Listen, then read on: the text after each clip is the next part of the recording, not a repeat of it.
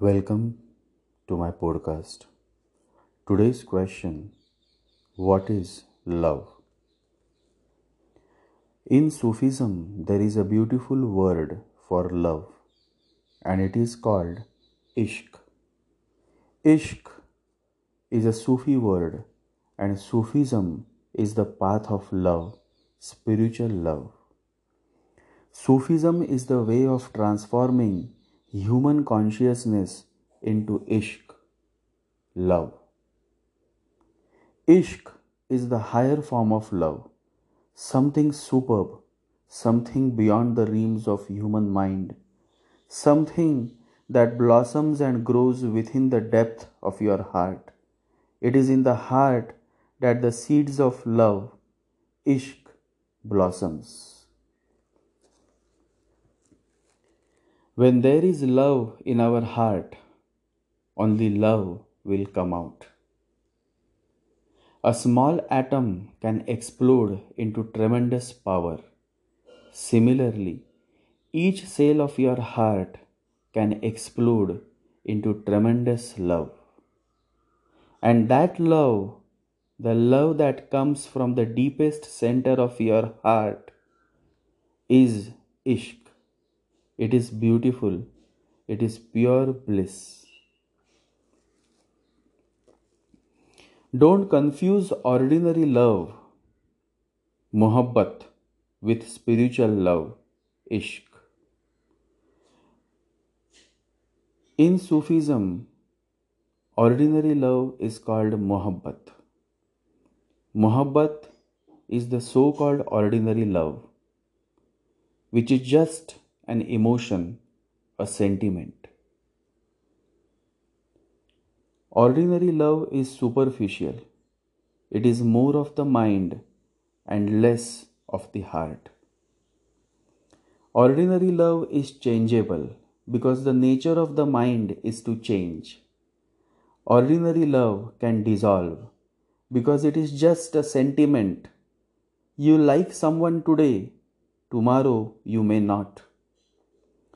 One day you love the person, you are ready to die for that person, and another day you are ready to kill the same person. That is how relationships break when they are formed on the basis of like or ordinary love and not spiritual love. The mind is elusive, mind is a make-believe. Your mind creates an illusion of love when in reality it is just a like. And this is significant. You have to overcome your mind. It is only when you overcome your mind that you could listen to the real voice within, the voice of your heart, and the heart is always right. The heart is always right. If there is a question of choosing between the mind and the heart, because the mind is a creation of the society. It has been educated. It has been given to you by the society, not by existence.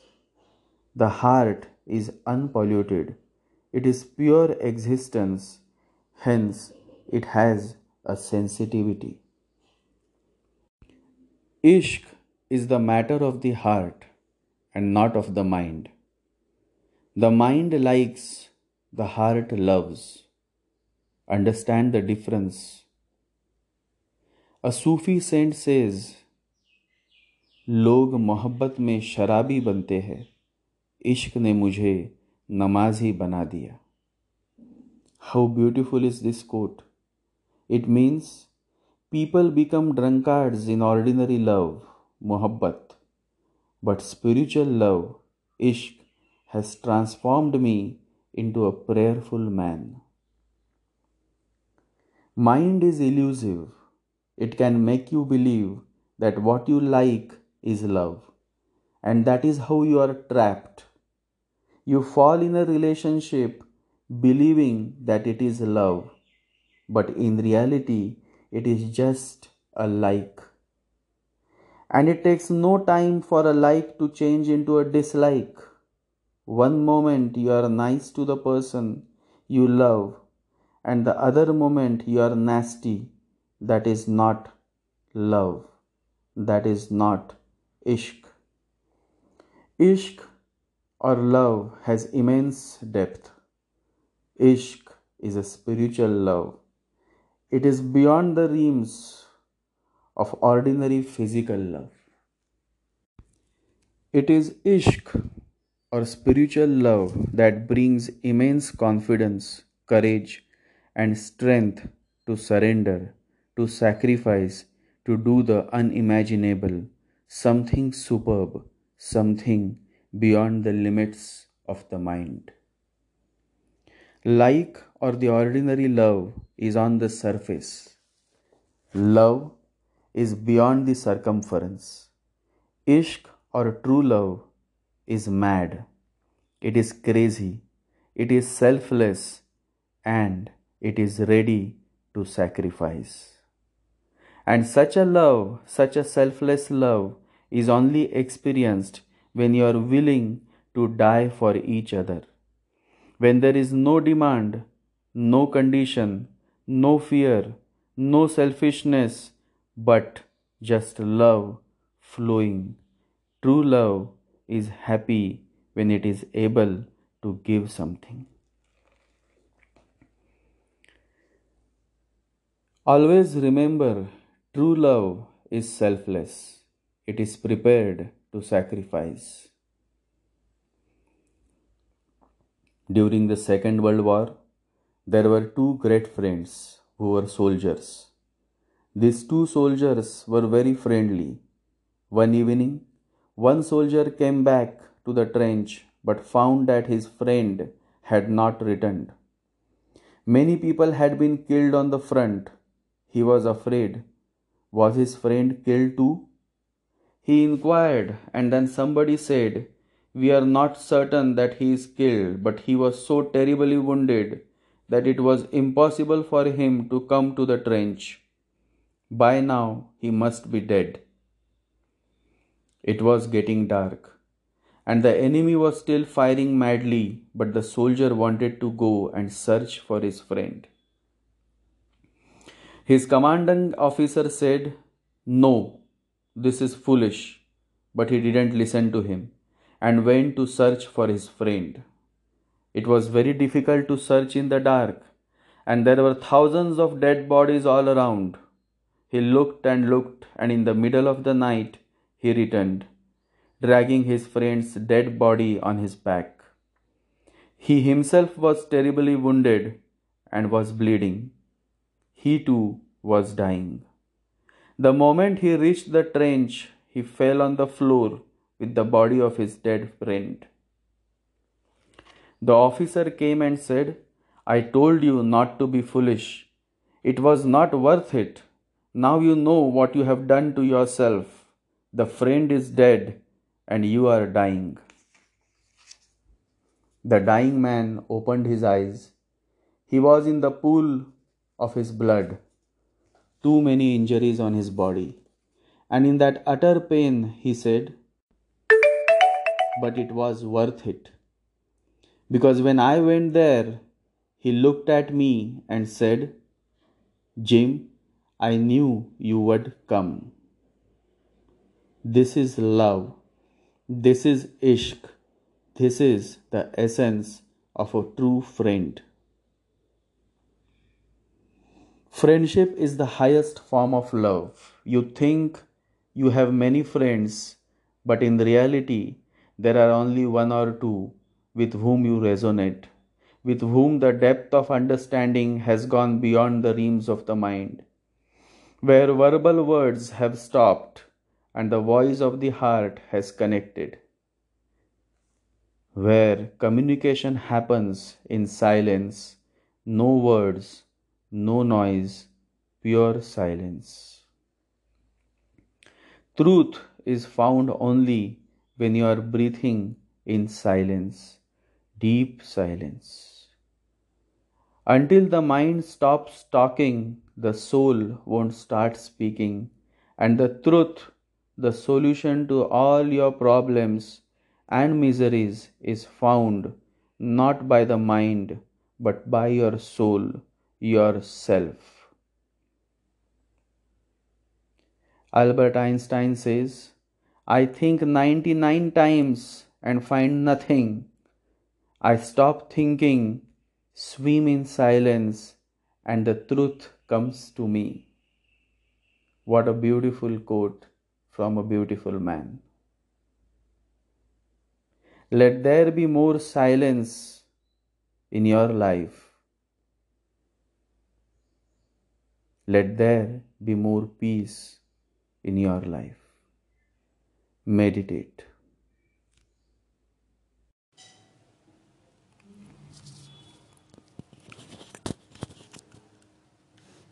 Action is what Krittika wants. Krittika is closely related to Lord Kartikeya. And Lord Kartikeya was a great Kshatriya warrior. He was the brother of Sri Ganesha and was known for his courage. Lord Kartikeya is also known as Lord Murugan in South India. He is the warrior god.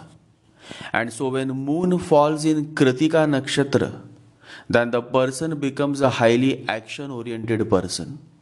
It is a good quality because there are many who continue to dream but never take the necessary action.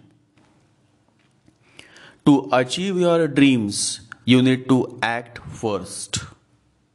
That is exactly what moon in Krittika natives are good at. They take action. They are highly action-oriented fellows. They will simply, they will simply jump first and then think later. In one of the greatest book of wisdom, Dasbodh, written by Saint Samarth Ramdas Swami, it is mentioned in Marathi language. Kelyane hot ahe re. Adhi kelechi pahije, which means by doing it happens. So first you should do it. Saint Ramdas simply wants you to realize that action is required. Only by taking action you can achieve your dreams, your goals, and your mission. A true seeker should definitely read the wonderful, insightful, divine book of wisdom, Dasbodh. Das means servant and bodh means self-realization.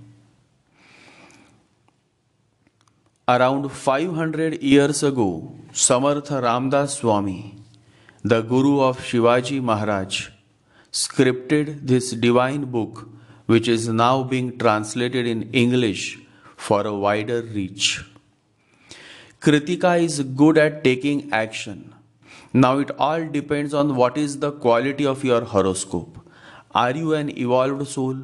Are you a meditative being? Because only then can you use this action-oriented quality of Krittika for a good cause, for a good purpose.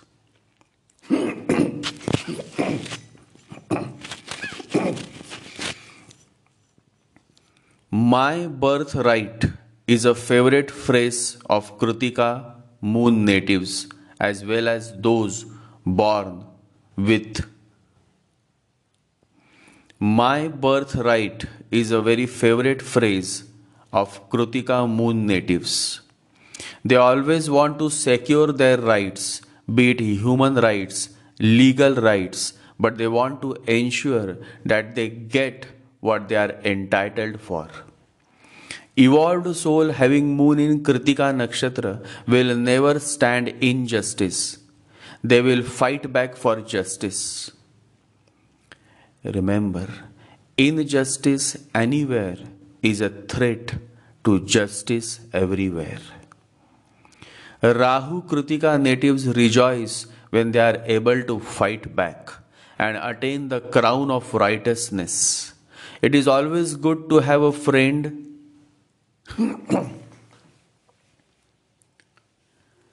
Moon Krittika natives rejoice when they are able to fight back and attain the crown of righteousness. It is always good to have a friend having moon in Krittika, because such a friend has the courage to fight for you, especially if you are being sidelined or mistreated by others. These natives will give you confidence by saying, "Don't worry, I am here for you." Krittika natives are those kind of friends who will remain with you. When the whole world goes against you, they are the ones who will stand with you. They are the Karna of this modern age. Reminds me of a beautiful story, the story of two friends on the backdrop of the Second World War. Two soldiers were very friendly, great friends. One evening, one soldier comes back to the trench but finds that his friend has not yet returned. Many people have been killed on the front. He becomes afraid. Is his friend killed? He inquires, and then somebody says, "We are not certain that he is killed, but he was so terribly wounded that it was impossible for him to come to the trench. By now he must be dead." It is getting dark now, and the enemy is still firing madly. But the soldier wants to go and search for his friend. The officer says, "No, this is foolish." But he doesn't listen to the officer. He goes. It is very difficult in the dark, and there are thousands of dead bodies all around. He looks and looks, and in the middle of the night, he returns, dragging his friend's dead body on his back. He himself is now terribly wounded. He cannot survive. The moment he reaches the trench, he falls on the floor with the body of his dead friend.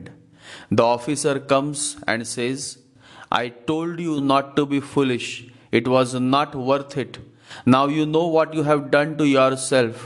The friend is dead and you are dying too." The dying man opened his eyes and he said, "But it was worth it, because when I went there, he looked at me and he said, 'Jim, I knew you would come.'" For love, life can be sacrificed. It is worth it. We have been taught just the contrary. Sacrifice everything just to be alive, just to survive. Sacrifice everything.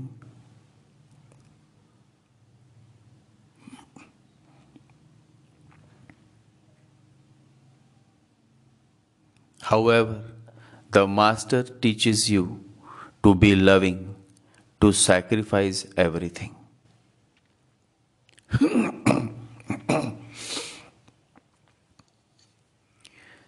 Such is the spirit of Krittika Nakshatra, the spirit of love, the spirit of sacrificing everything for a higher cause, a higher purpose.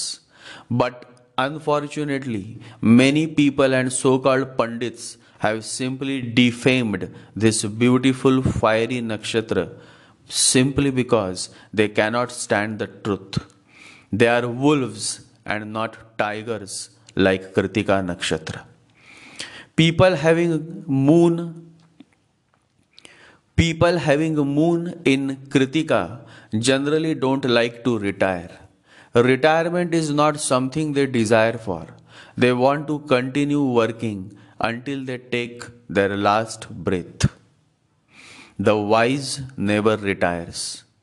I have been with great spiritual masters, and I have seen them fully active in serving people until their last breath.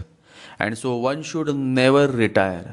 You may get an official retirement after the age of fifty-eight in a government office. However, you should ensure that you remain active by doing something constructive for the society in general.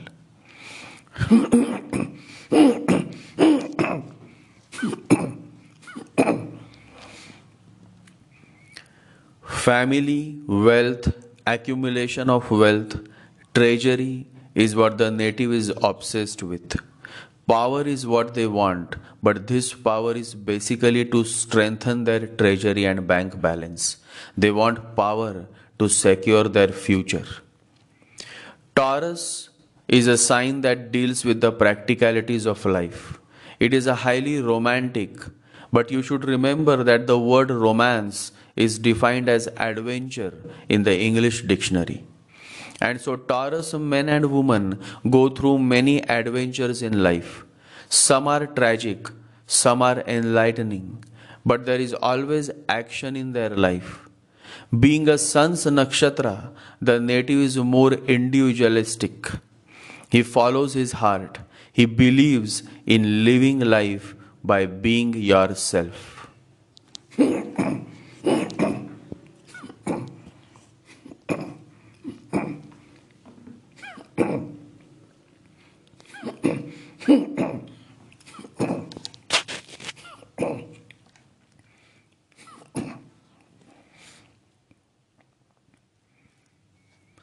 Krittika is hot, but this hotness is not of Mars. This hotness is of Sun, the source of our universe. Mars' hotness is simply sexual. Sun's hotness is highly spiritual. Understand the difference. Savor the difference. Placed in the fiery sign of Aries and romantic sign of Taurus, Krittika, the nakshatra of Sun, is all fired up to get things done. The fire to learn, the courage to take risks is what makes Krittika a very special nakshatra. And when Moon is in Krittika, these qualities simply are exaggerated.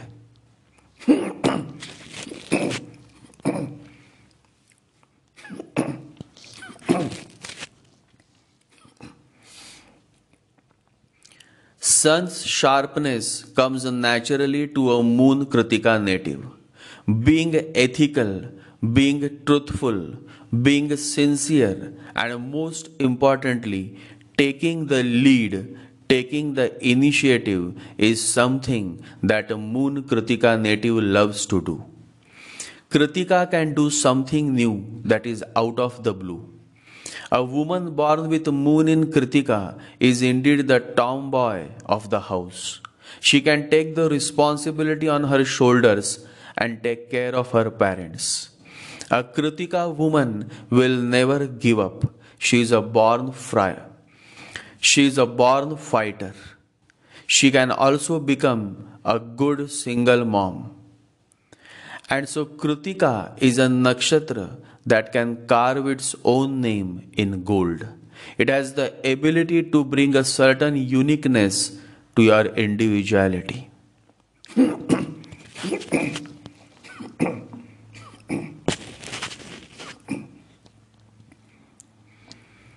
Mohan's sister Mala asked, "What is the spiritual significance of Krittika nakshatra?"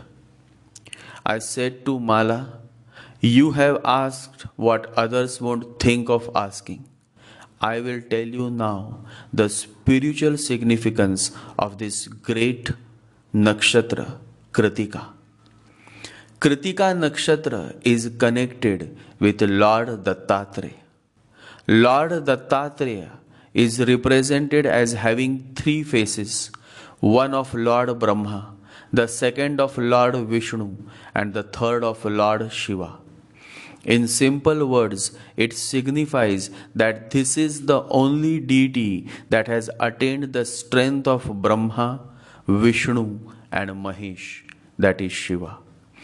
All the three gunas, Rajas, that is royal, Sattvic, that is pious, and Tamas, that is fighter, are found in Lord Dattatreya. And so one who worships Lord Dattatreya attains the blessings of all the three devatas, Brahma, Vishnu and Shiva. He becomes invincible. He attains great spiritual heights."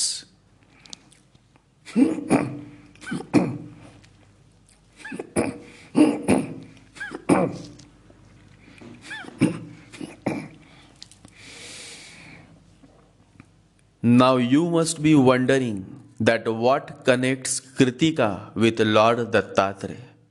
The bridge that connects Krittika with Lord Dattatreya is the holy Udumbara tree. Udumbara or Udumbara is known as blue lotus in Buddhism. In English, it is called the redwood fig tree or the cluster fig tree. This divine tree is the favorite of Lord Dattatreya, and the tree that comes under Krittika nakshatra is also the Udumbara tree. So those who have moon in Krittika should definitely worship this holy divine tree, the Udumbara tree, on every Thursday. Thursday is the day of Lord Dattatreya, and across India, especially in the state of Maharashtra, Karnataka and Gujarat, the divine tree Udumbara is worshipped by the devotees of Lord Dattatreya. The significance and importance of the greatest deity that the world had ever known is found in the golden words of Bhagwan Ramana Maharshi. Bhagwan Ramana Maharshi quotes, "Dattatreya is the universal Guru, isn't he? And he has said that, that the whole world was his Guru. If you look at evil, you feel you should not do it. So he said, evil also was his Guru. If you see good, you would wish to do it. So he said that good also was his Guru. Both good and evil, he said, were his Gurus. It seems that he asked a hunter which way he should go. But the latter ignored his question, as he was intent upon his aim to shoot a bird above. Lord Dattatreya saluted him, saying, you are my Guru.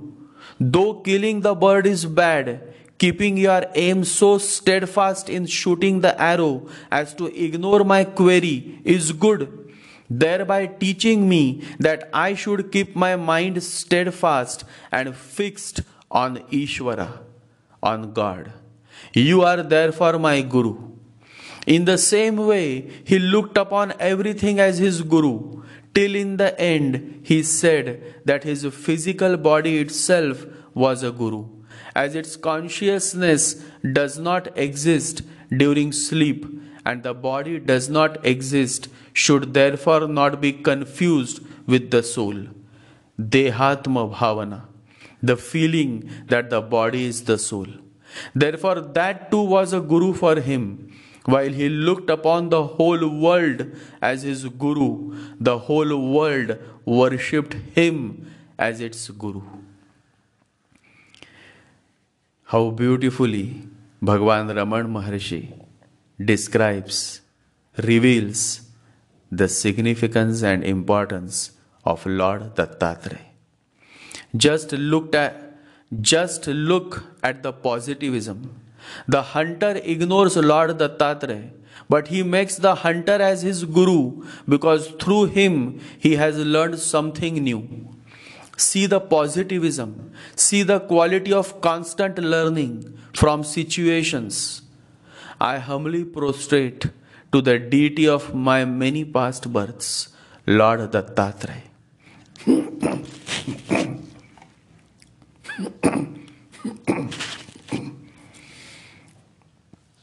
I humbly prostrate to the greatest deity, Lord Dattatreya. One who worships the divine tree Udumbara, that is the cluster fig tree, receives the blessings from Lord Dattatreya and Krittika nakshatra as well. The first nakshatra of the zodiac cycle is Ketu's nakshatra, Ashwini. From nothingness we are born.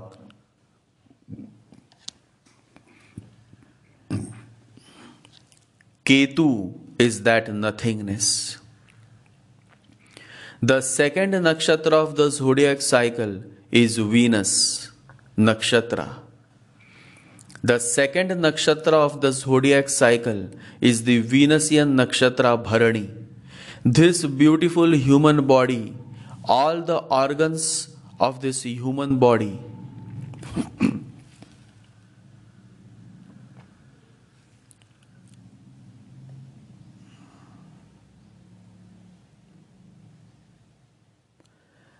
this beautiful human body, all the organs of this human body are the blessings of Bharani, goddess Venus. And the third nakshatra of the zodiac cycle is Sun's nakshatra, Krittika. Body is formed, but consciousness, awareness comes through the divine light of the sun, Krittika. To such a sharp, fiery nakshatra of sun Krittika, I humbly prostrate and pray that may all my followers are blessed by its divine light.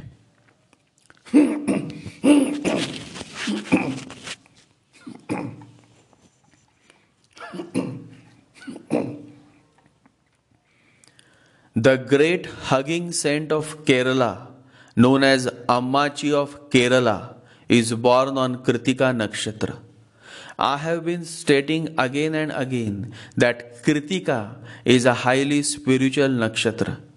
But people have become parrots and they cannot think anything beyond scriptures. Remember, intelligence is dangerous. Intelligence means you will start thinking on your own. You will start looking around on your own. You will not believe in the scriptures. You will believe only in your own experience. Ammachi of Kerala, often known as Amma, is an Indian Hindu spiritual leader and a humanitarian who is revered as the hugging saint by her followers. In two thousand eighteen, she was felicitated by Indian Prime Minister Narendra Modi for largest contribution to the Government of India's Clean India campaign, Swachh Bharat Mission. She was the first recipient of Vishwaratna Puraskar, Gem of the World Award by Hindu Parliament. Such a great woman saint is born with the moon in Krittika nakshatra.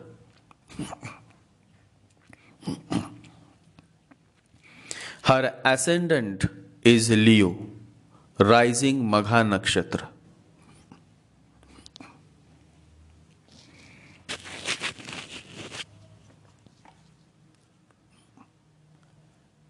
One significant quote of Amma is, if japa, that is chanting, is maintained, no useless talk during work will be possible.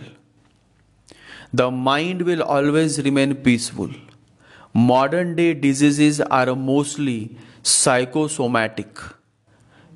Chanting will bestow good health to both mind and body.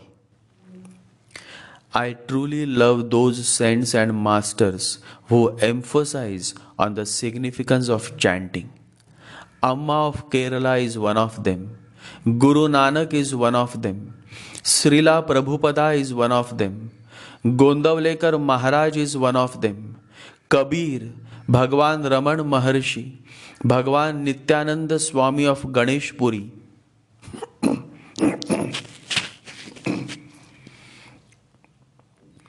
All the great divine masters have emphasized on chanting the holy mantra daily.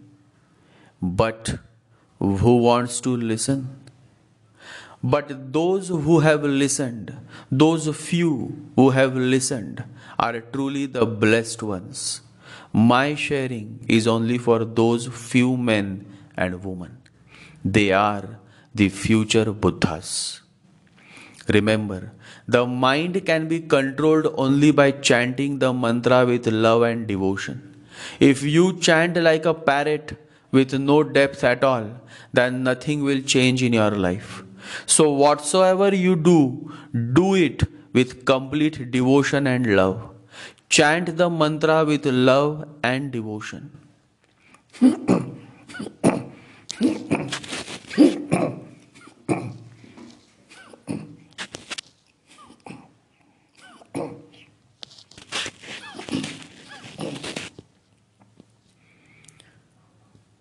Amma of Kerala quotes, "The mantra which is of the nature of power enters the heart of the disciple from within the Guru, a knower of Brahma. Just as water is used for external cleanliness, internal purity is gained through initiation. When a spark of fire is blown upon and ignites, it becomes a great power."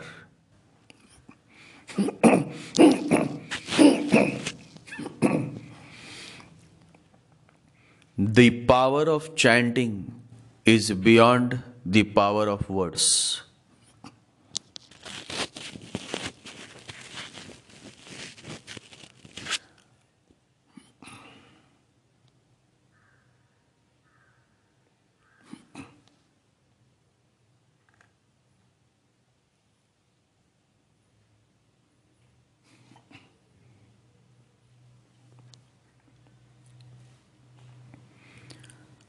The power of chanting cannot be expressed in mere words. Remember, when you do absolutely nothing to bring a positive change within you, when there is absolutely no effort to bring self-transformation by adhering to a sattvic way of life, then you are always going to mentally suffer in life. Always remember, suffering is necessary as long as you are asleep. The moment you wake up, suffering ceases to exist. Then you truly start enjoying every moment of life. The key is to wake up, and that is possible only when you start turning inwards and realize that the light of consciousness is within you. The fire of suffering becomes the light of consciousness. So stop whining over your suffering and start learning from your suffering. The more you learn,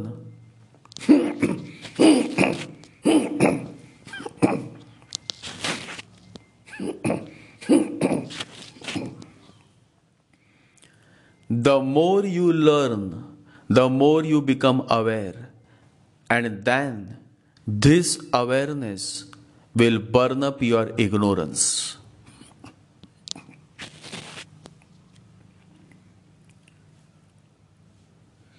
Yesterday, Mohan's sister Mala asked, "Do mental tendencies, that is vasanas, come from this birth or from previous birth?"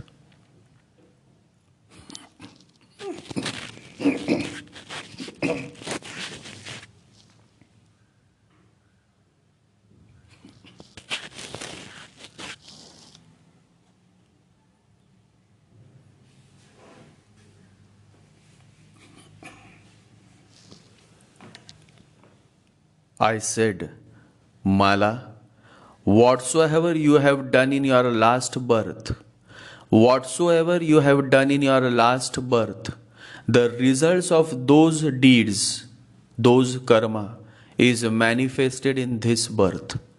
And so now in this birth, you should prevent the addition of new karmic cycle. And that is possible only when you stop reacting and start responding. And to make this happen, the only way is by turning inwards, meditating and chanting daily. There is no other miracle in this world than the miracle that happens through chanting. Guru Nanak says, 'Naam Japo,' meaning chant the name of the Holy Lord. The first words that he uttered became the Mool Mantar. The Mool Mantar is actually his own God experience, which he utters in the following words. He quotes,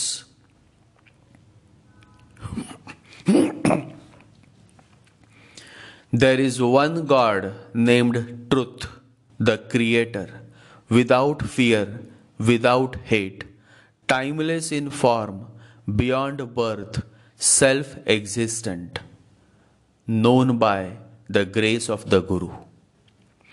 These golden words of enlightenment became the Mool Mantar of Sikhism.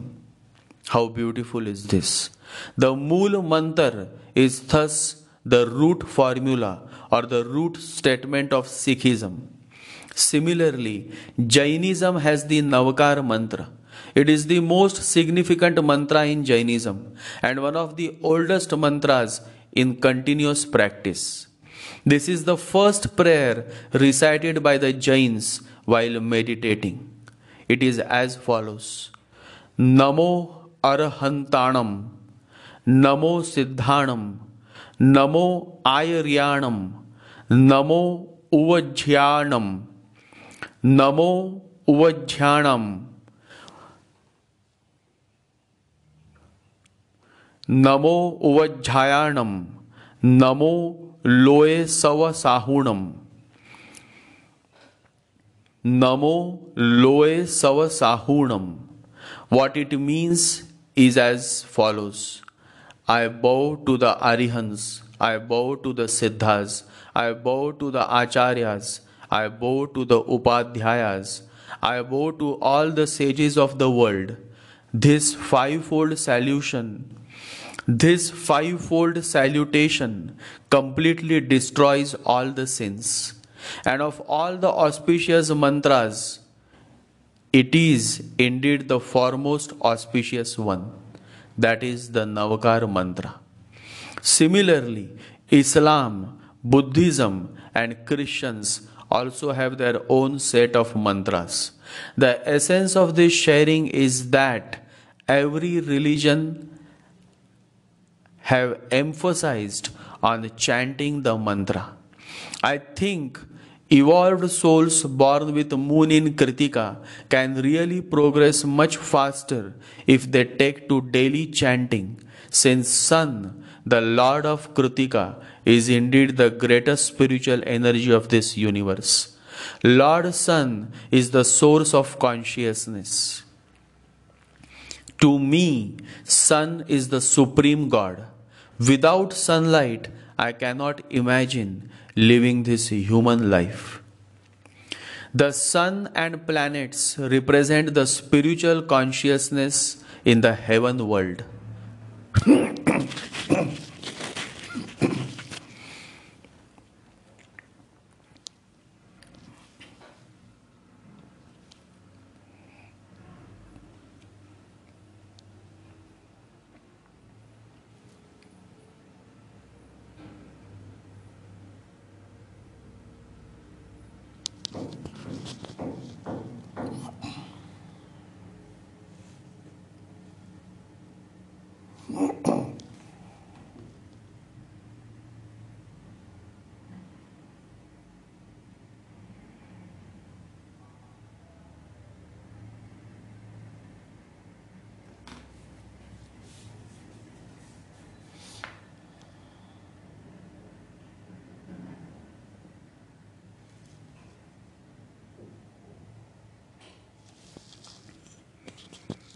The signs of the zodiac represent the astral or psychic consciousness, and the houses of the horoscope as a whole represent the physical consciousness. Surya Namaskar and the Surya Mantras are therefore the greatest solution to all the problems of your life. If you do Surya Namaskar daily and while doing recite the twelve Surya Mantras, then you will always remain healthy and happy. Remember my words, savor my words. The twelve Surya Mantras are as follows. Om Mitraya Namaha, Om Ravaye Namaha, Om Suryaya Namaha, Om Bhanaveya Namaha, Om Khagaya Namaha, Om Pushneya Namaha, Om Hiranyagarbhaya Namaha, Om Maricheya Namaha, Om Adityaya Namaha, Om Savitre Namaha, Om Arkaya Namaha, Om Bhaskaraya Namaha. Surya Krittika born natives should daily recite these twelve Surya Mantras for good health and happiness in life. Performing home or Havan is also very beneficial for Krittika-born natives, since Agni, fire, is also the presiding deity of Krittika nakshatra.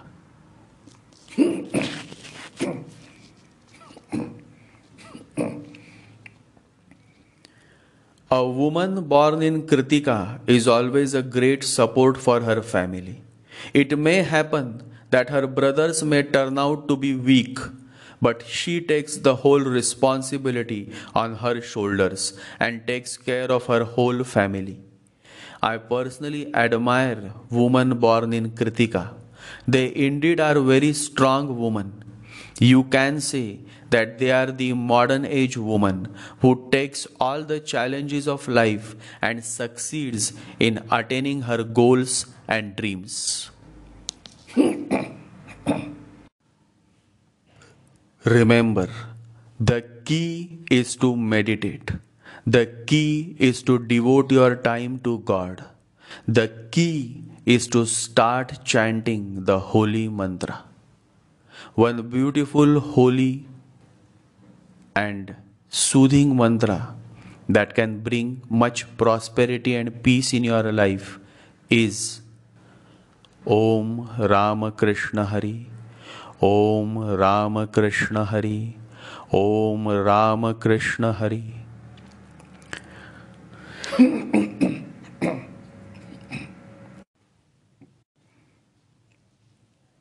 You will realize the power of chanting only when you start chanting.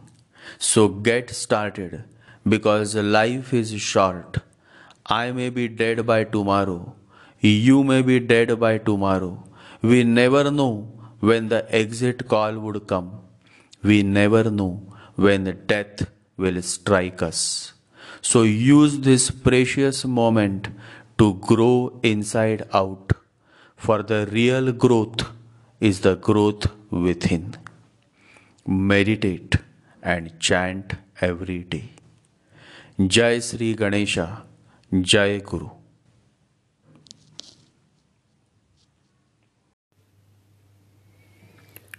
Ayanamsha is applicable based on the consciousness of the individual whose horoscope you are studying. Lower degrees Ayanamsha, such as Usha-Shashi Ayanamsha, Yukteshwar Ayanamsha, Raman Ayanamsha, are applicable for individuals having a higher level of consciousness, awareness. However, the majority is not living with much awareness.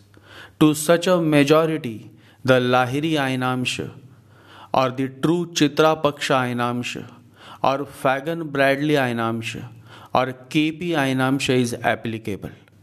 That is the reason that why these Ayanamshas work in most cases, because the majority comprises of common men and common women. When I say common men and common women, it has nothing to do with bank balance. It has more to do with your self-growth.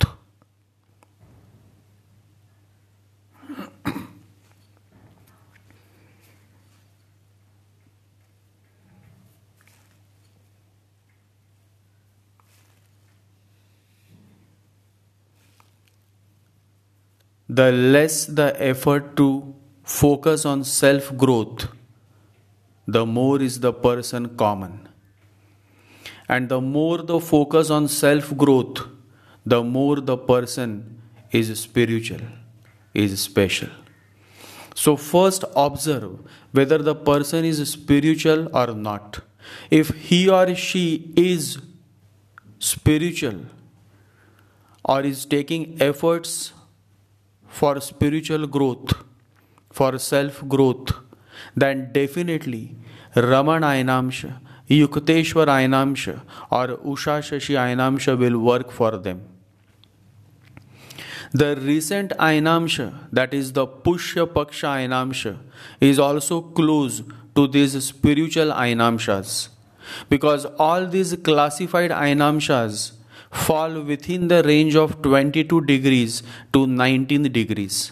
So any Ayanamsha that falls between twenty-two degrees to nineteen degrees is going to work for spiritual people or for those who are meditative souls. In future also, many more Ayanamshas will be invented and many may also fall in this category, that is between twenty-two degrees to nineteen degrees.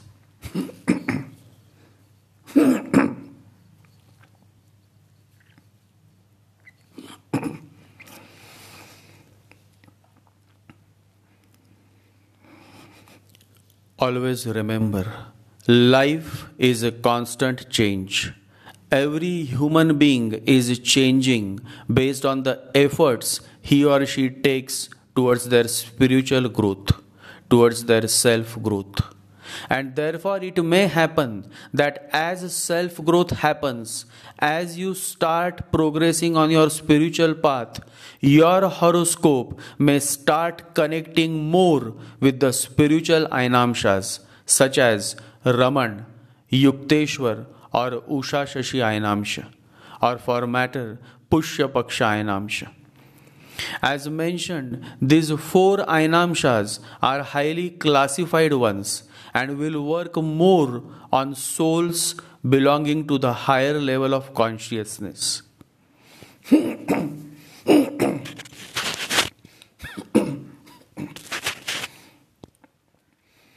For the rest of the population, the majority that is still to embark on the spiritual path, for such men and women, the daily routine Ayanamsha of Chitra, that is Lahiri Ayanamsha, or true Chitra Paksha Ayanamsha, or K P Ayanamsha will work. And since one deals more with this majority chunk of population, the higher degree Ayanamshas work more effectively than the classified spiritual Ayanamshas.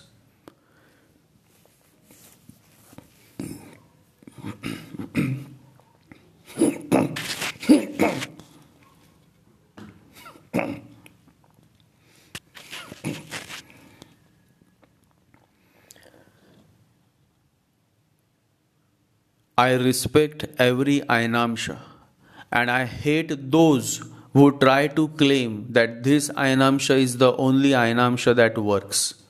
That is never possible because that is never possible because we are dealing with human beings, and so one set of ruler, that is Ayanamsha, cannot be used for all human beings since every human being is unique. Remember, nobody is superior, nobody is inferior, but nobody is equal either. People are simply unique, incomparable, incomparable. You are you, I am I. Every human being is unique, and this uniqueness is purely based on his or her level of consciousness. It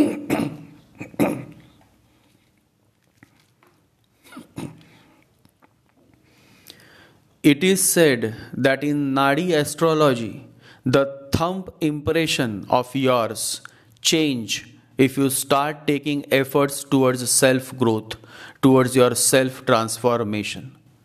Similarly, as you grow spiritually, the higher consciousness Ayanamsha, such as Yukteshwar Ayanamsha, Raman Ayanamsha, Pushya-Paksha Ayanamsha, or Usha-Shashi Ayanamsha will start resonating with you.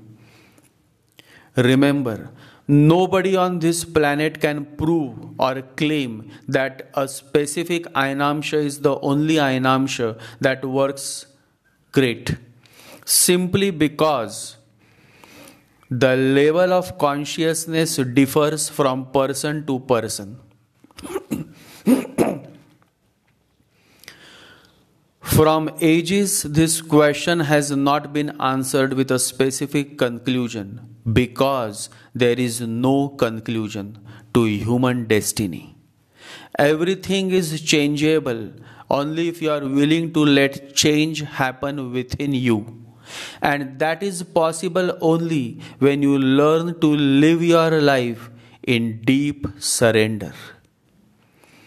Bhagwan Raman Maharshi quotes, "Surrender itself is a mighty prayer." How beautiful is this, and how deep. A man who lives in total surrender to his master, his guru, is indeed a man of worth. And a man who surrenders and never takes the claim of being a doer is indeed a highly evolved person.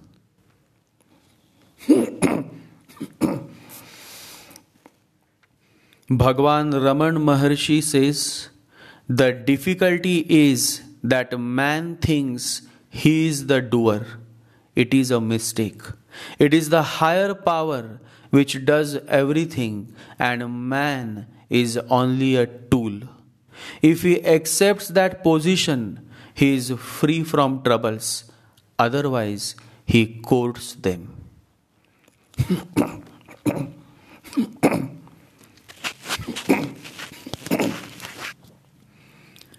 The reason every other person claims that this Ayanamsha works or that Ayanamsha works is because each person is experiencing based on his or her level of consciousness. It is therefore not a good idea to stick to one Ayanamsha, because life is never stuck to one thing. Life is like a river, a flowing river. It is always flowing, always. That is how a true spiritual person is.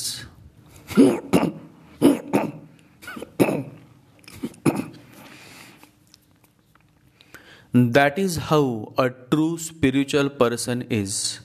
He does not belong to any one religion, because he is perfectly aware that God has no religion. The master says, "People sometimes ask me, 'What religion are you?' I always answer by saying, 'I am a little part of all religions and a big part of no religion.'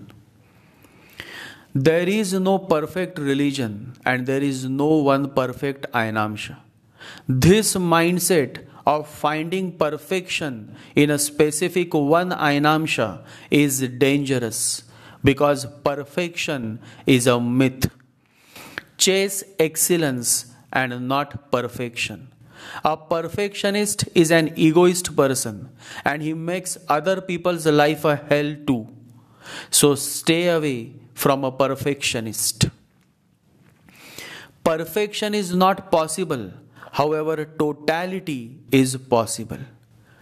Be total. Don't be bothered by perfection. Replace the word perfection by totality.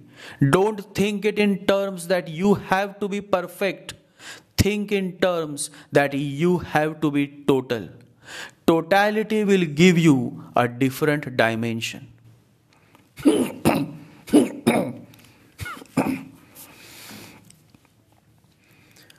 Be total. When it comes to observing each Ayanamsha, be total. A holistic view of all Ayanamshas and respecting every Ayanamsha is critical to your growth as an astrologer. Remember, those who respect others grow in life, and those who try to look down upon others stale and stuck in life. It is your awareness that decides the future course of your life.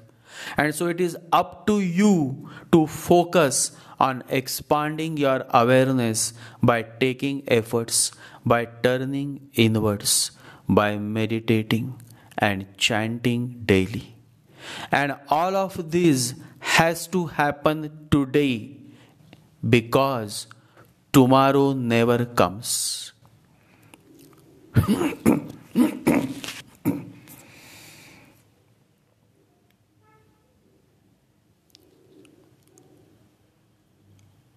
Always remember, tomorrow Tomorrow never comes.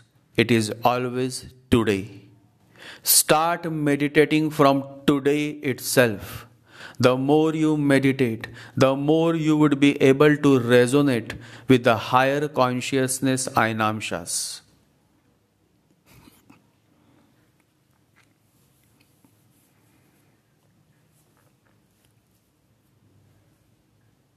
It is possible. It is always possible because it is possible. It is always possible because every human birth you have the willpower to change your destiny by focusing on your self-growth, your self-transformation. Remember, astrology is not above God.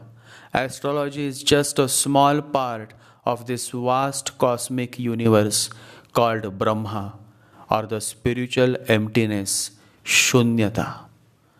Love to all my listeners and followers. Stay blessed and remember to meditate every day. Jai Sri Ganesha, Jai Guru.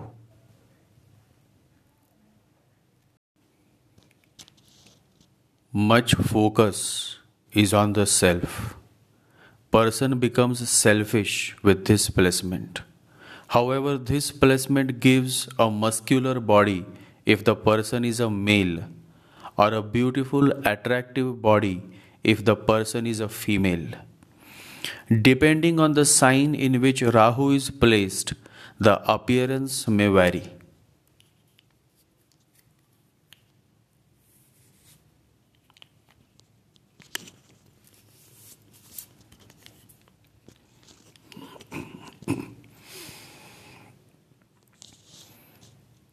The subtle desire of this placement is to shine in the society. To become a hero, the person, the subtle desire of this placement is to shine in the society. The desire is to become a hero.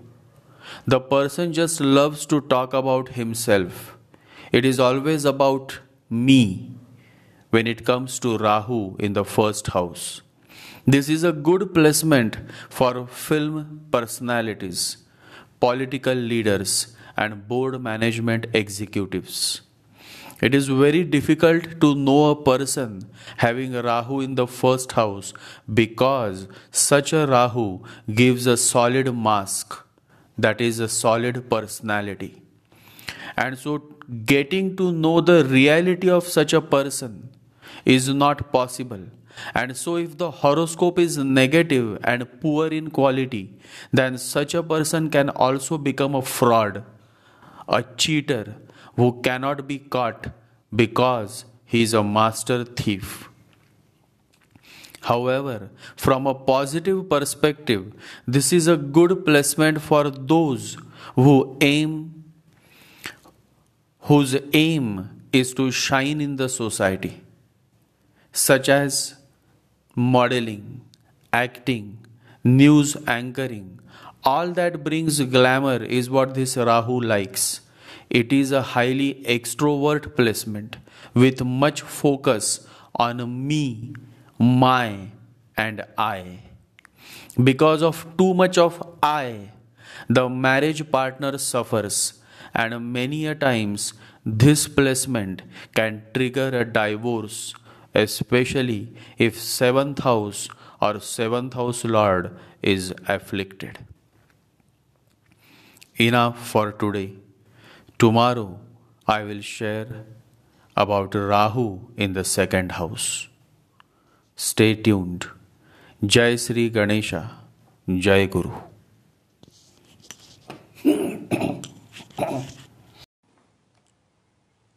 The placement of Rahu in a specific house signify the subtle desire of the native. It is this subtle desire that has led you to this current birth cycle. In this series, I will try to reveal the basic essence of Rahu's placement in twelve houses of the birth chart. and I will also share certain remedies for each house placement of Rahu. So let's begin.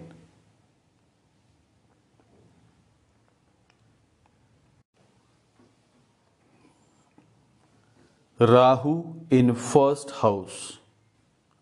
Much focus is on the self. Such a native has a powerful personality. He or she wants to emerge as a champion. This placement gives a muscular body if the person is a male, or a beautiful, attractive body if the person is a female. The legendary famous Hollywood actress Marilyn Monroe also had this placement, and she was known for her beauty and graceful appearance. Generally, men and women with this placement look much youthful by appearance, even though they may have crossed the age of fifty.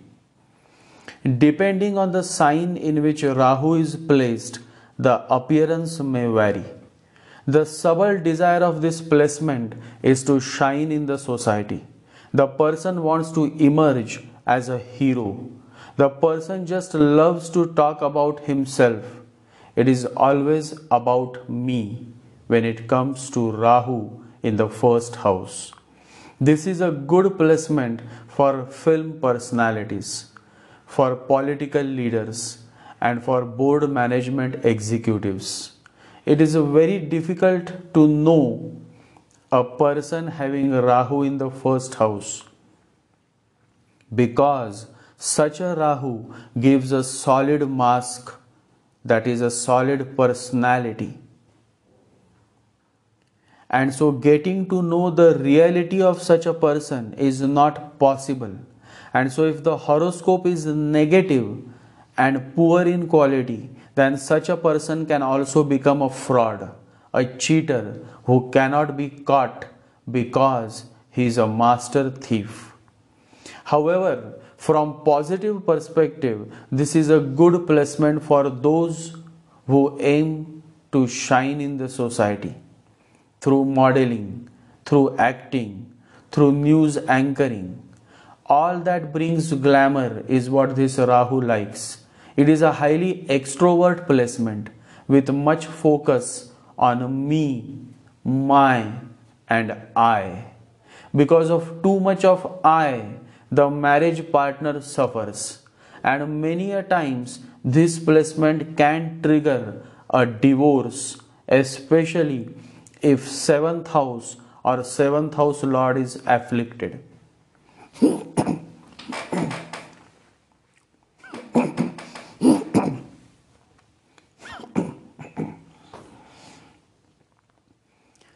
Happiness from marriage is not possible from this placement unless the seventh house lord and seventh house are well placed. Many a time such a person remains unmarried, though he may have relationships with several women. No matter in which level of the society this man or woman is born, they always make their mark on the society. They always appear outstanding and attractive to others. Rahu one native is always keen on leading the pack, and so many leaders are born with this placement. This is a good placement for politicians. The current Vice President of U S, Kamala Harris, has this placement. These natives like to take the lead in whatsoever they do. Henry Ford introduced the first affordable American car, Ford Model T, on October nineteen oh eight. He converted the automobile from an expensive curiosity into an accessible conveyance that profoundly impacted the landscape of the twentieth century. Henry Ford had a Rahu placed in first house. This is a highly dynamic placement. Certainly, this is not spiritual but highly materialistic placement for Rahu, and the person does extremely well in the material world, since he or she has arrived with the subtle desire to make a lasting impression on others.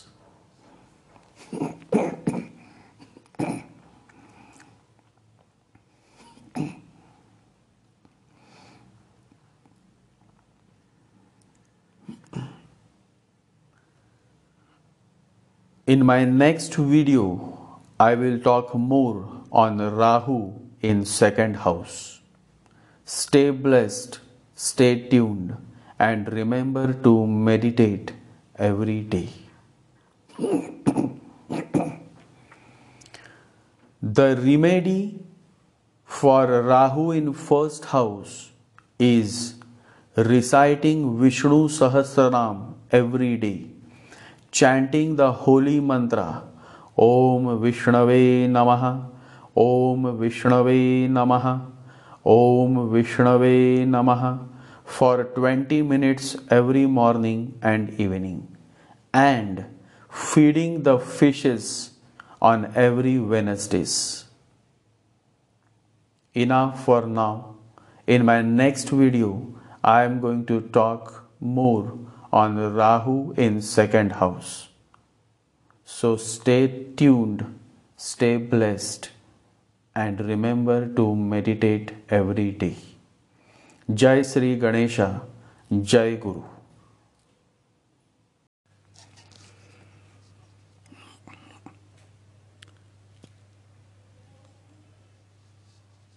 Rahu in second house brings much focus on wealth building.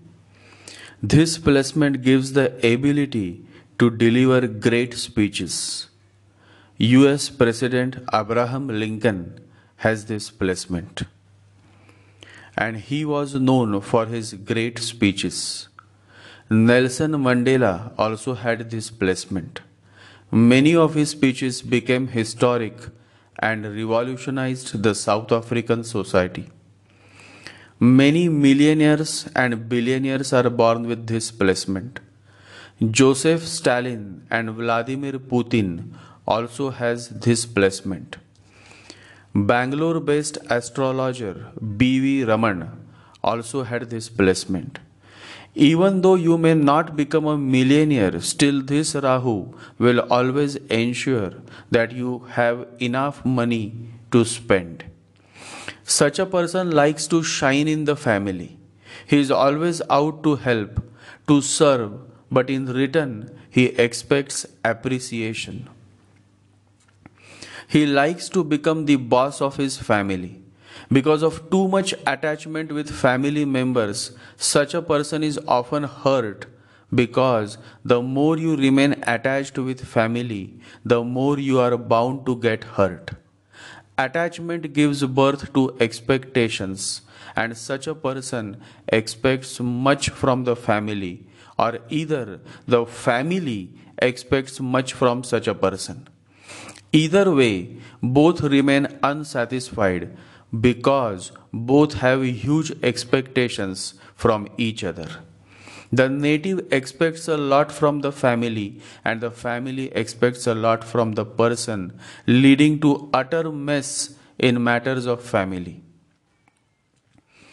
If Rahu is with Shani in this house, and the second house lord is weak or afflicted, then the person suffers in matters of eyes and teeth. Frequent visits to eye doctor and dentist is common with this placement. The basic subtle desire of Rahu in second house is to have a good bank balance. Money makes them feel safe and happy.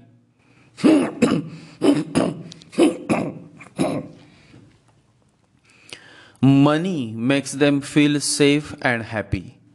Money-minded people are often seen with this placement. It is difficult to churn out money from such a person because he is very slow on spending and fast on saving.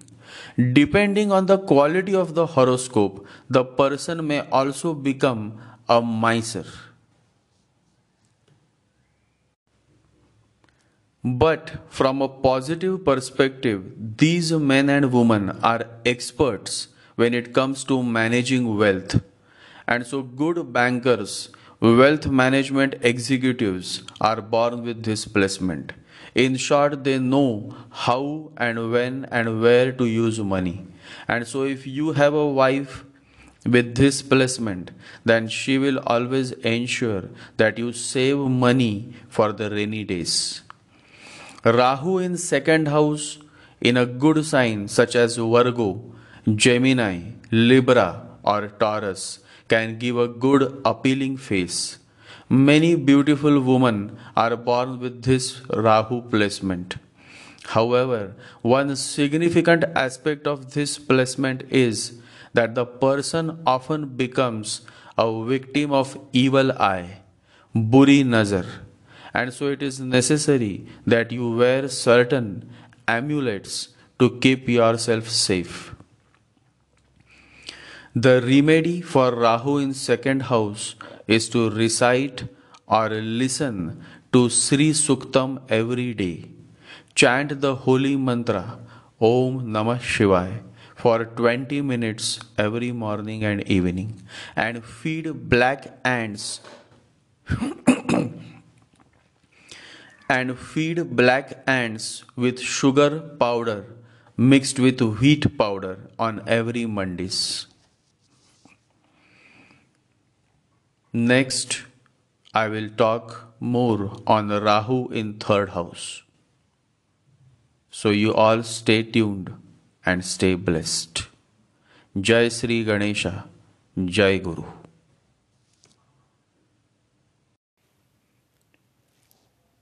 Rahu in third house is a highly adventurous placement. Native loves to travel and go on mountains and do all kind of things that bring a certain thrilling experience to his life. Biking, driving, doing certain stunts, the person is wild by heart. A better placement for Rahu since it brings a certain dimension. Since it brings a certain dynamism, a better placement for Rahu, since it brings a certain dynamism to the person having this placement. Excellent journalists, writers, communication specialists, and news anchors are born with this placement. In fact, Rahu third is a born journalist, attains much fame in journalism or becomes a famous author. Spiritual teacher and self-help author of the best-selling book, The Power of Now, Eckhart Tolle, has this placement.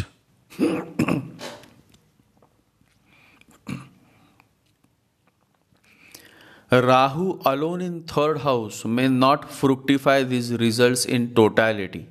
However, when Rahu is in conjunction with some planet, then these results fructify in the true sense. Eckhart has Rahu with moon in third house. The subtle desire is to shine through communication. The person understands that he or she is a messenger and is born to share a certain important message with this human world. These people like to impress others through their conversation. They are good conversationalists. They are good in conversations.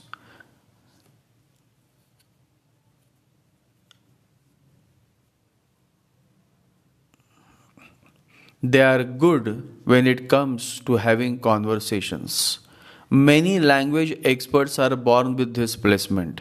They have a very natural attraction towards learning foreign languages, and many also succeed in becoming foreign language experts. Such a Rahu is a safe Rahu, and so it is good to have a Rahu in third house, since Rahu is not very destructive in this position. Although the sign and the nakshatra and third house lord matters much when it comes to the final results of Rahu in third house.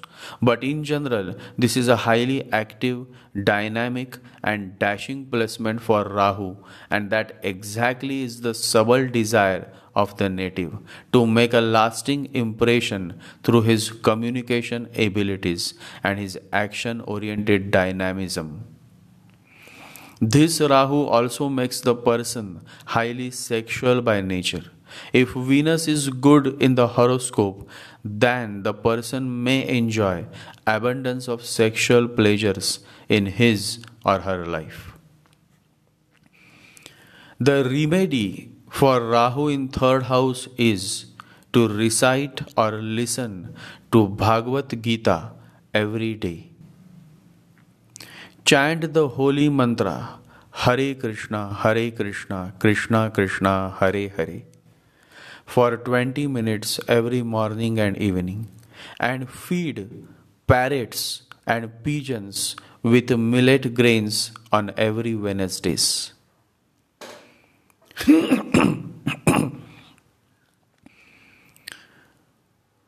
Next, I will talk more on Rahu in fourth house.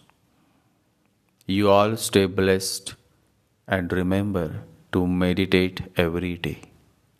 Jai Sri Ganesha, Jai Guru.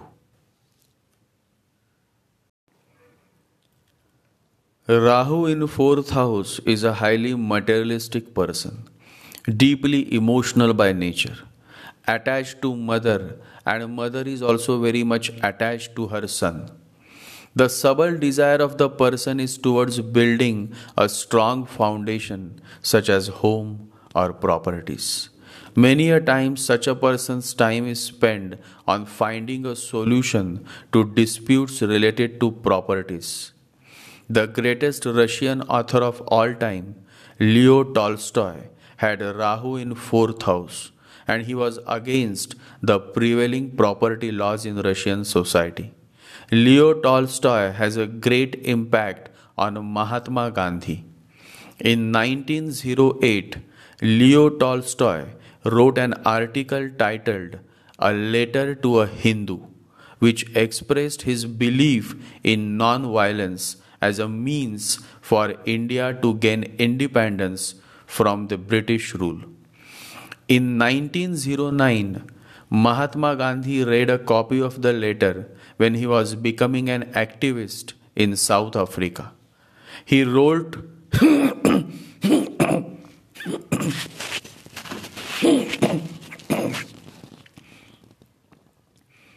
He wrote to Tolstoy seeking proof that he was the author, which led to further correspondence. Tolstoy's "The Kingdom of God is Within You" also helped to convince young Gandhi of non-violent resistance, a debt Gandhi acknowledged in his autobiography, calling Leo Tolstoy the greatest apostle of non-violence that the present age has produced. Their correspondence lasted only a year, from October nineteen oh nine until Tolstoy's death in November nineteen ten. But led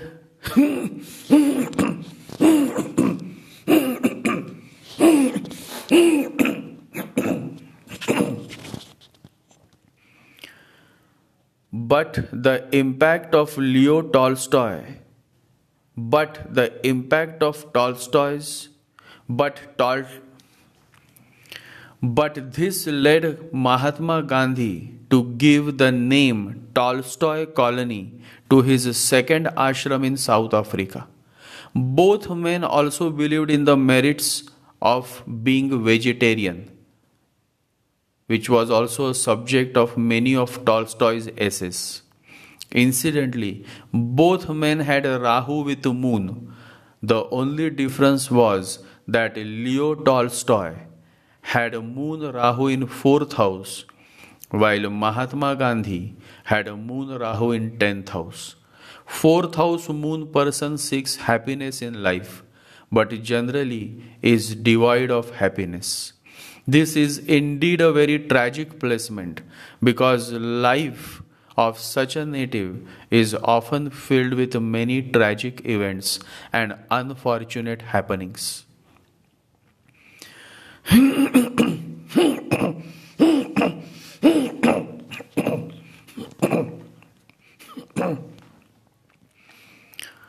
This is also an accidental prone placement.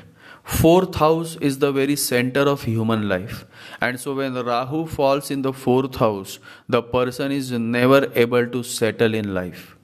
It may happen that he may have a good house, good parents, and a good job, but still he always feels that he is not well settled in life and that something is missing in his life. And that is love.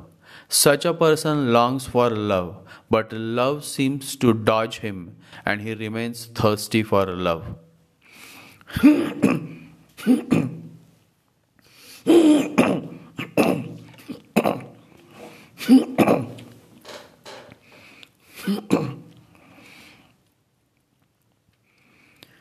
If the horoscope is of poor quality, then the person may die with many unfulfilled desires. And most of these unfulfilled desires are related to home, family, and love in life. It may happen that such a Rahu may often connect the person with properties or lands that are haunted or are having certain major Vastu Dosh. There is always some supernatural element connected with the house of Rahu for native. Depending on the sign and the lord of the fourth house, these supernatural elements can be negative or positive. If it is negative, then the house is haunted by ghosts. If it is positive, then there is some guiding angel present in the house in which a Rahu for native stays. Since this placement brings much focus on personal issues of life, progress in professional life slows down. The person is focused on the many deeper aspects of human life, especially the emotional dimensions of human life.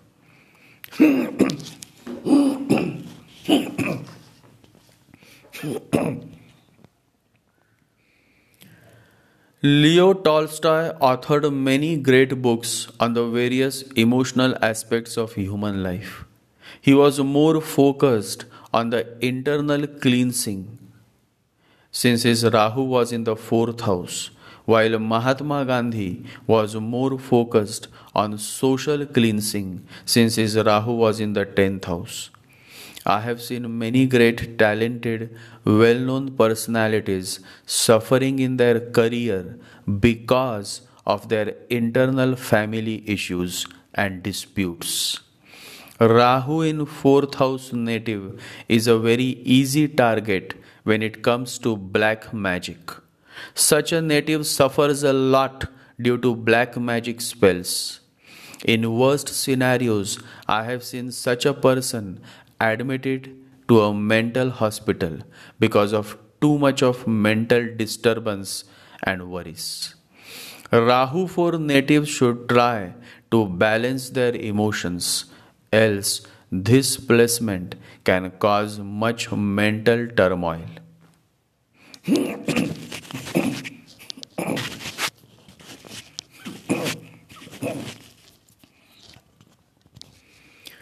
The remedy for Rahu in fourth house is to recite or listen to Hanuman Chalisa every day. Neem Karoli Baba always used to say that every word of Hanuman Chalisa is a Maha Mantra itself.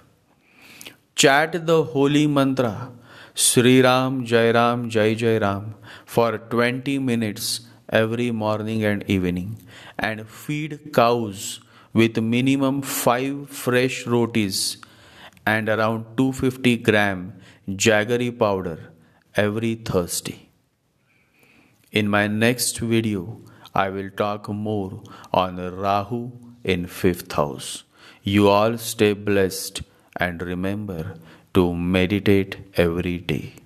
Jai Sri Ganesha, Jai Guru.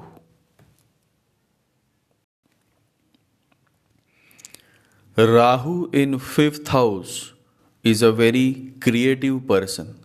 Such a person does well in creative fields such as cinema, drama, news media, medical surgery, or even in politics. Julia Roberts, the famous Hollywood actress, is born with this placement. The subtle desire of this Rahu is to shine as the most talented and intelligent person. They just love to showcase their intelligence. Many scholars and pandits are born with this placement.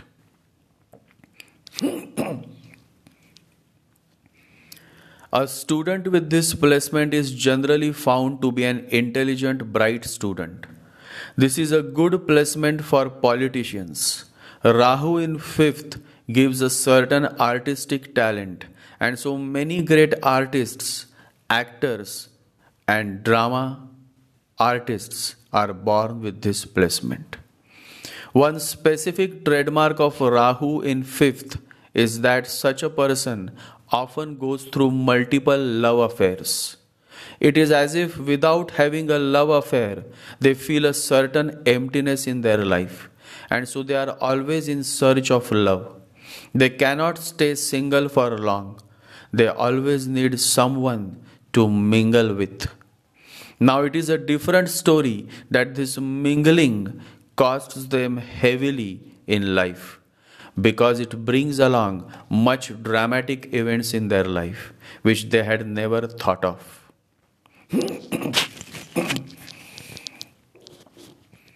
One good thing about Rahu in fifth house is that the person is good at learning. In fact, they like to learn. They always like to learn something new every day. They are good learners. And maybe that is what makes them great doctors and engineers. Always remember, a cheap person always comments negatively. And such a person is never able to learn anything because his or her focus is always on the negative side. On this public forum, there are many cheap people who comment, and I don't even look at their comment, because I know that these people are going to suffer a lot in their life. Their comment shows how cheap they are. Remember, your comment exposes you. You become naked when you comment, because every word of your comment is being noted, and that is what makes a difference. A good learner always focuses on learning. If he doesn't like something, he will move on, but he will never comment negatively because he is not a cheap person. These natives aim at becoming a topper in university. They want to earn a gold medal. They want to shine as the most intelligent and bright student of the year. And if this Rahu is powerful and the horoscope is of good quality, then such a Rahu always helps the native to win competitions and earn good grades in examinations. Be aware when you are competing with a native having Rahu in fifth house, because these fellows are too good at playing games, and many even become great sport athletics with this placement.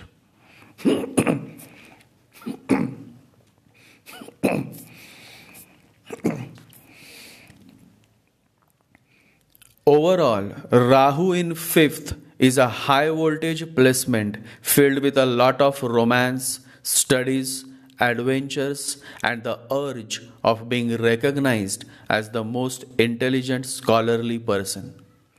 A girlfriend having Rahu in fifth will never bore you because she has many stories to share with you. And so does a boyfriend having Rahu in fifth. These are good entertainers, and many even become leaders in entertainment business. J K Rowling, the author of Harry Potter, has this placement. This Rahu placement gives an inclination towards writing, because writing is also a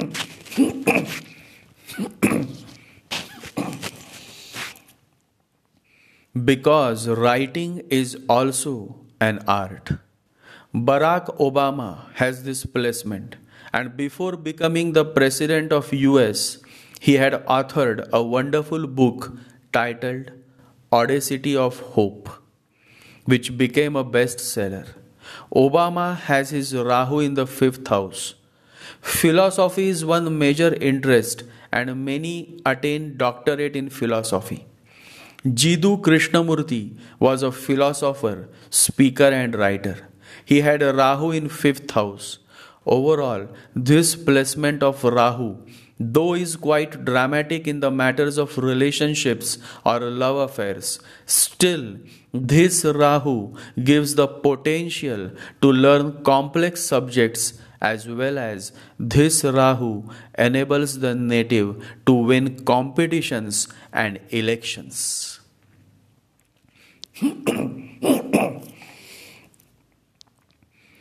It is a positive placement for politicians. Indian Prime Minister Sri Narendra Modi also has this placement.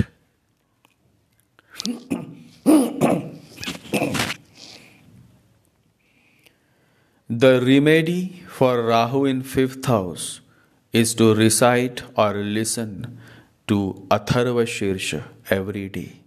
Chant the holy mantra Om Gam Ganapataye Namah, Om Gam Ganapataye Namah, Om Gam Ganapataye Namah for twenty minutes every morning and evening, and feed stray dogs every Sunday with homemade good quality fresh food, or you may also provide them with dog food available in pet stores, whatever is convenient for you. But feed stray dogs every Sunday.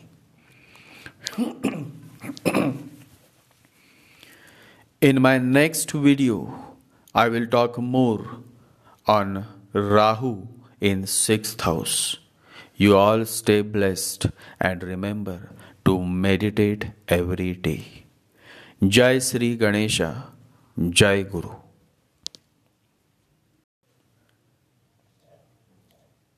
The subtle desire of Rahu in sixth house native is to win over the enemies. Such a Rahu is so good at defeating his enemies that a native having this Rahu is almost invincible and rarely would accept defeat in war. Such a native has a never give up attitude. If you have a Rahu six native as your competitor in your office, then he will succeed in going ahead of you. He will get a more rewarding appraisal than you because he knows how to impress his boss. Government executives with this placement do exceptionally well in their service and earn fast promotions in their career.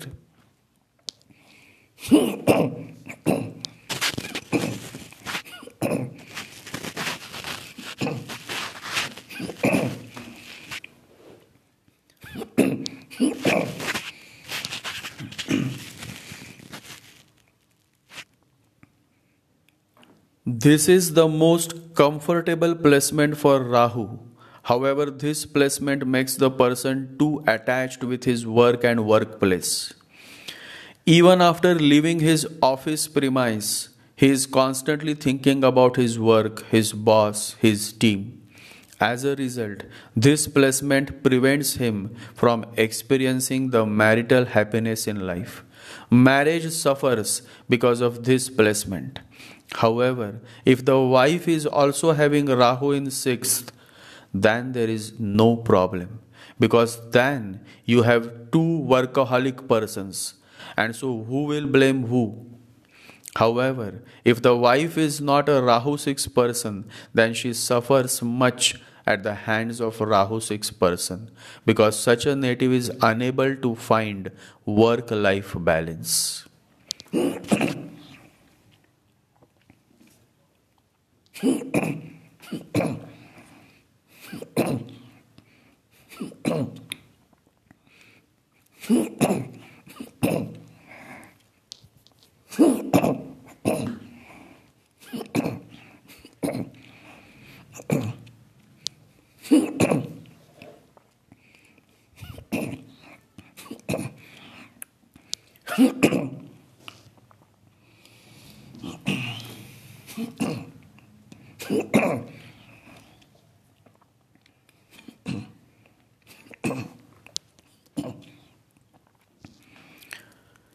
Rahu six brings much focus on physical fitness, and so such a person is blessed with good health because he or she takes much effort in keeping himself or herself fit by exercising daily.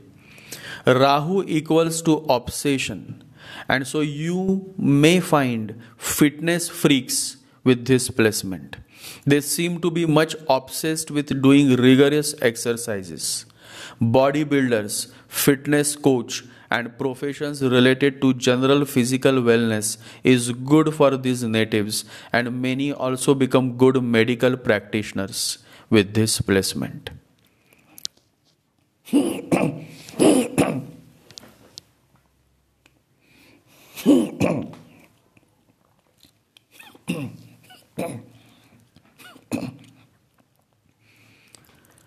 Revenge. Yes, these natives are revengeful by nature. They cannot let go. And so if you offend them, then they will definitely retaliate with great force and conviction. In politics, this is the most sought after placement because Rahu six is always a sign of attaining victory over the opponents. Many great political leaders are born with Rahu six. Our first Prime Minister, Jawaharlal Nehru, was also born with Rahu in sixth house. Great lawyers are also born with Rahu in sixth house. In fact, Nehru was also a learned lawyer.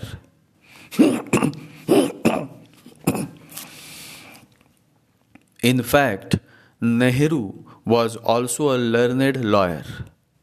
In fact, Nehru was also a lawyer.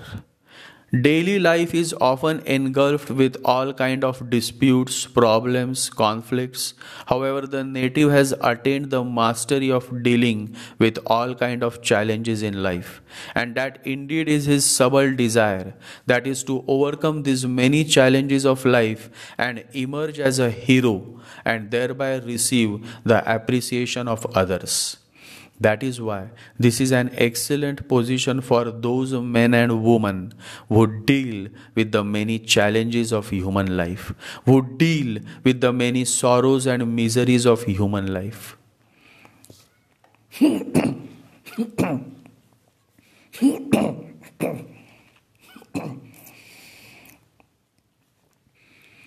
They want to serve those men and women who are in trouble. Mother Teresa has this placement. She provided shelter to many orphan children. Lawyers, medical doctors, politicians, social activists, they all deal with the problems of the society, and Rahu in sixth house is perfect in providing the necessary strength and motivation to serve the society.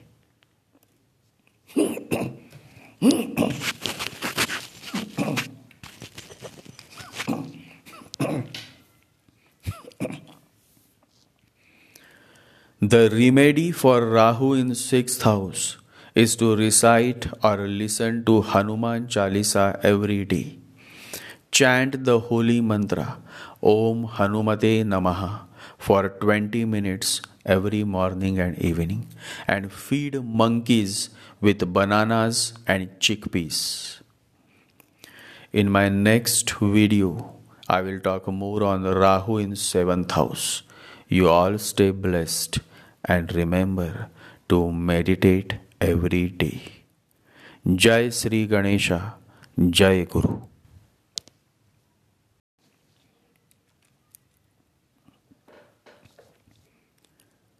Rahu in eighth house is a mystical placement. Person takes great interest in all kind of mysteries of life and also loves to solve these mysteries. Birth, death, and love. These are the only three mysteries of life, and these all are beyond the mind. A person having Rahu in eighth house is keen on learning more about these three mysteries of life. deep interest in occultism, deep interest in the matters of the other world, the unseen world, exists with this placement. If the horoscope is of good quality, then the native may also take interest in meditations and in practicing yoga. Yoga guru and spiritual teacher Sri Aurobindo was born with this placement, attracting towards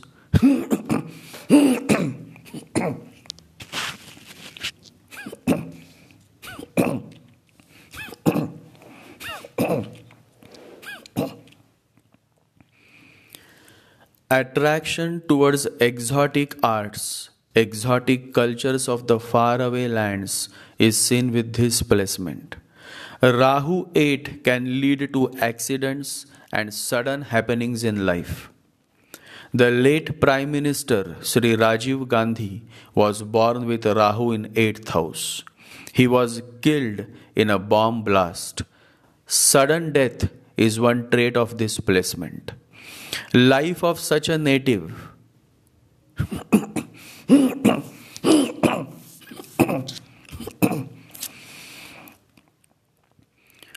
Life of such a native is always on the threshold, because there is always something happening in his life that deeply impacts his psyche and his perspectives. Such a person goes through a cycle of transformations, and at each stage of and at each and at each stage of self-transformation, his perspective continues to change. And as his perspective towards life changes, so does his way of thinking. Michael Jackson has this Rahu in the eighth house.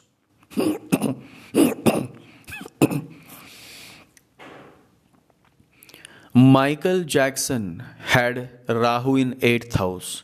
He went through a major physical transformation. He was a black American, but through modern medical assistance, he had a complete new face. He was born as black American, but he transformed himself into a white American through plastic surgery. This is a very special placement for Rahu, and thus the native is also a special person. In fact, this placement makes the native feel that he indeed is a special person born with a special mission. This Rahu eight brings a certain depth of understanding to the native, and so such a person is not a shallow person. He has the ability to understand that which a common person may not be able to understand. Great researchers, doctorate candidates are born with this placement.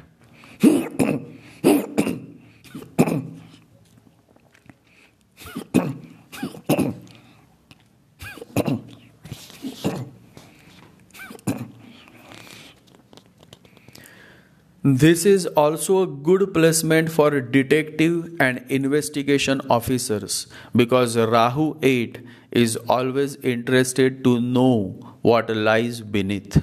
And so uncovering or exposing a sensational matter is what these people like, and they also work diligently towards attaining success in their mission. Investigation reporters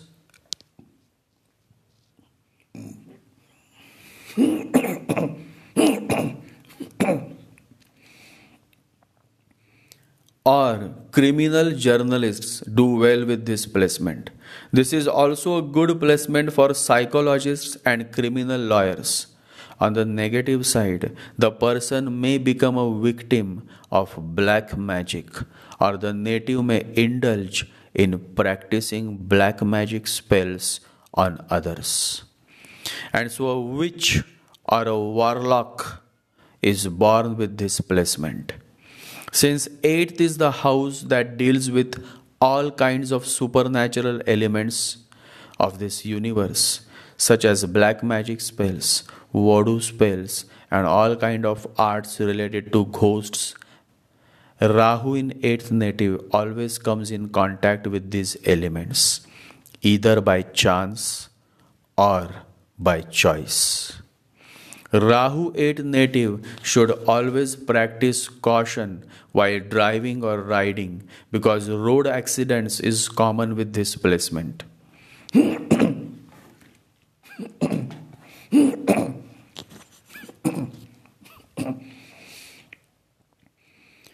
In fact, Rahu eight should try to use more of a car than a bike, since car provides more protection than a bike. And if you are riding a bike, then always wear a good quality helmet. One significant trend of this placement is airplane crash. Although there is no control over events such as airplane crash, Rahu eight native should follow all the safety guidelines while traveling by airplane. This placement brings more fear in life. And so to overcome fear, the native must have strong faith in his heart. The end of life is often tragic by nature. There is always some drama in such native's life.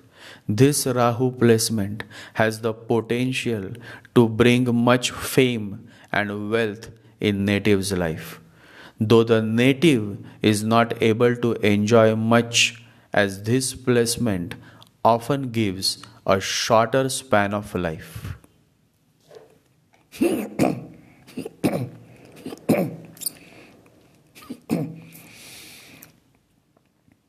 The remedy for Rahu in eighth house is to recite or listen to Harivansh Puran every day.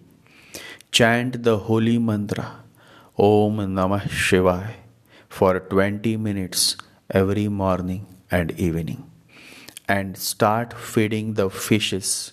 You can also keep an aquarium in your house and feed the fishes daily with quality fish food. In my next video, I will talk more on Rahu in ninth house. You all stay blessed and remember to meditate every day. Jai Sri Ganesha, Jai Guru.